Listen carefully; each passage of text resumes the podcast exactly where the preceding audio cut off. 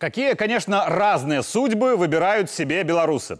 Со дня выборов в августе 20-го я лично повоевал с беглыми, запустил авторскую программу и начал участвовать в диалоговых площадках, а еще встретил лучшую женщину в мире, женился и у меня родился сын.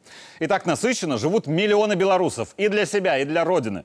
Это же время оппозиция и их адепты потратили на ненависть ко всему вокруг. Попытки как-то устроиться за рубежом и на ожидание, что режим вот-вот падет. И к такой жизни их подталкивают их же лидеры. Госпожа Тихановская побывала на прошлой неделе в США, а в это же время в Литве рассматривают законопроект, запрещающий выдавать визы белорусам.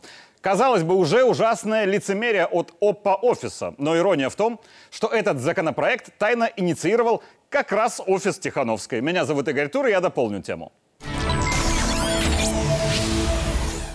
Раз уж мы давно не виделись в этой рубрике, Светлана, снова здравствуйте. Люди, работающие на КГБ Беларуси в вашем офисе, нам рассказывали, что вы как-то в мой адрес бросили. Слава богу, хоть этот от нас отвязался. На что Франок ответил, худшее не богу дякую, а дьяблу. Шутка ни о чем, конечно, но еще хуже для вас то, что чекистов подле себя вы так и не нашли. По социсследованиям самих беглых, только 7% белорусов хоть краем уха слышали, чем занимается сейчас офис Тихановской. Так что наша рубрика сегодня конкретно для беглых, живущих в иллюзорном пузыре, в котором им кажется, что вся эта тусовка имени Светланы их в Вильнюсе смешно называют тихарями, имеют хоть какое-то значение. Начнем с главного. Вот на сайте Литовского сейма законодательная инициатива, предлагающая запретить для белорусов выдачу национальных литовских виз, разрешение на временное проживание в Литве, присвоение статуса электронного резидента и, само собой, о запрете приема белорусов в литовское гражданство.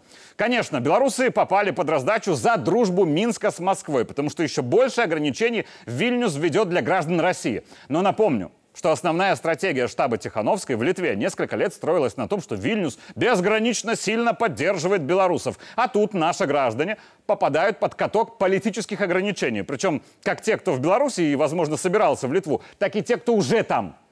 Штаб Светланы Георгиевны третью неделю поливает вся оппозиционная тусовка за бездействие и ложь.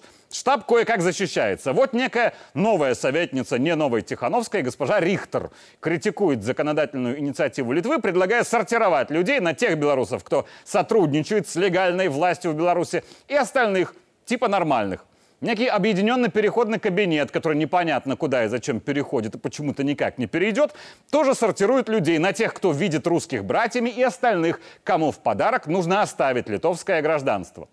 В это время Светлану сажают, не спешите радоваться, на борт самолета и везут в Вашингтон на некую конференцию Калиновского, или, как говорят беглые белорусы, Калиновский конференс где под кураторством, естественно, Нэнси Пелоси Белый дом решает, как будет качать права в Беларуси, Украине, Молдове, на Тайване и внезапно опять на Кубе. Но программа этой конференции вторична. Первичен состав участников, потому что там обнаруживается товарищ Жигимантас Павильонис, председатель Комитета по иностранным делам Сейма Литвы, а также господин Радослав Фогель, председатель Комитета по иностранным делам Сейма Польши.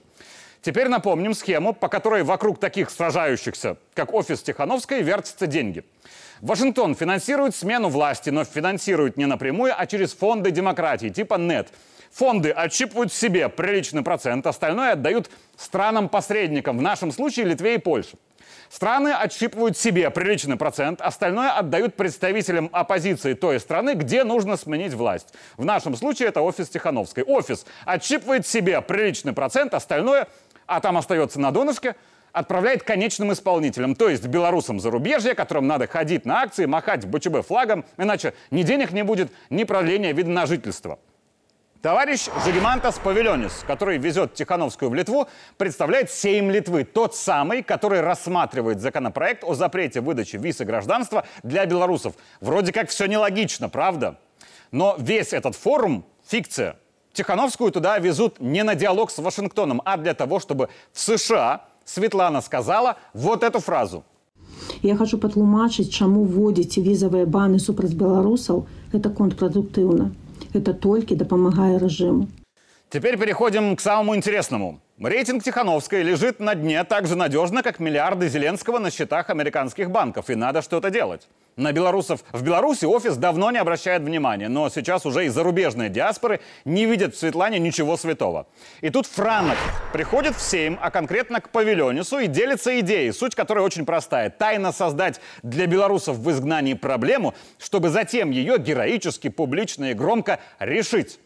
Я думаю, вы уже догадались, о чем речь. Внесение белорусов в законопроект о запрете на выдачу литовских виз и гражданства вместе с россиянами – это идея Франака Вечерка, согласованная с Павильонисом. Они создали эту проблему, которая вызвала шок у беглых. И только для того, чтобы затем, якобы Светлана, ценой героических переговоров и в Вашингтоне, в Вильнюсе ее решила. По замыслу штаба скоро должно публично прозвучать, что ограничений для белорусов не будет. А спасибо, нужно сказать именно Тихановской, фанфары, любите ее, носите на руках и так далее. Но все это ложь. Подождем и понаблюдаем. Второй гражданин из Калиновский конференс – это Радослав Фогель, председатель комитета по иностранным делам Сейма Польши прибыл в Вашингтон для того, чтобы быть отруганным гражданкой Пелоси, потому что Вашингтон выделяет дикие суммы на госпереворот в Беларуси, а белорусская оппозиция ну никак не проявляет единства.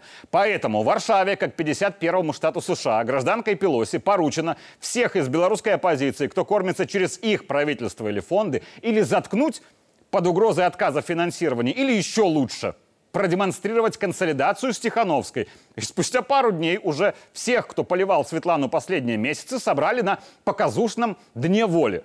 Тут и Зенон Поздняк, называвший ранее Тихановскую агентом КГБ и ФСБ, и полк Калиновского, который открыто посылал Франока и Латушка, давно метящий на место лидера беглых, и все остальные, все там дружно заявили, что альтернатив Тихановской нет. А иначе никто бы из них не получил денег, потому что консолидированная работа Вильнюса и Варшавы была проговорена перед еще одной встречей в Вашингтоне. Акт о демократии в Беларуси – это то, что должны делать беглые, чтобы продолжать получать финансирование США на все штабы, все офисы, все СМИ, социальные сети, акции и так далее. Новость для беглых не очень приятная. Денег дадут меньше, чем просил Франок. Новость совсем плохая. То, что вас, беглые, заставляют любить ту, которую вы уже давно разлюбили. Говорят, насильно мил не будешь, но если к насилию добавить денег и лжи, то все возможно. Беглые прожили два с половиной года впустую. Мне их даже жалко. Меня зовут Игорь Тур, и я дополнил тему.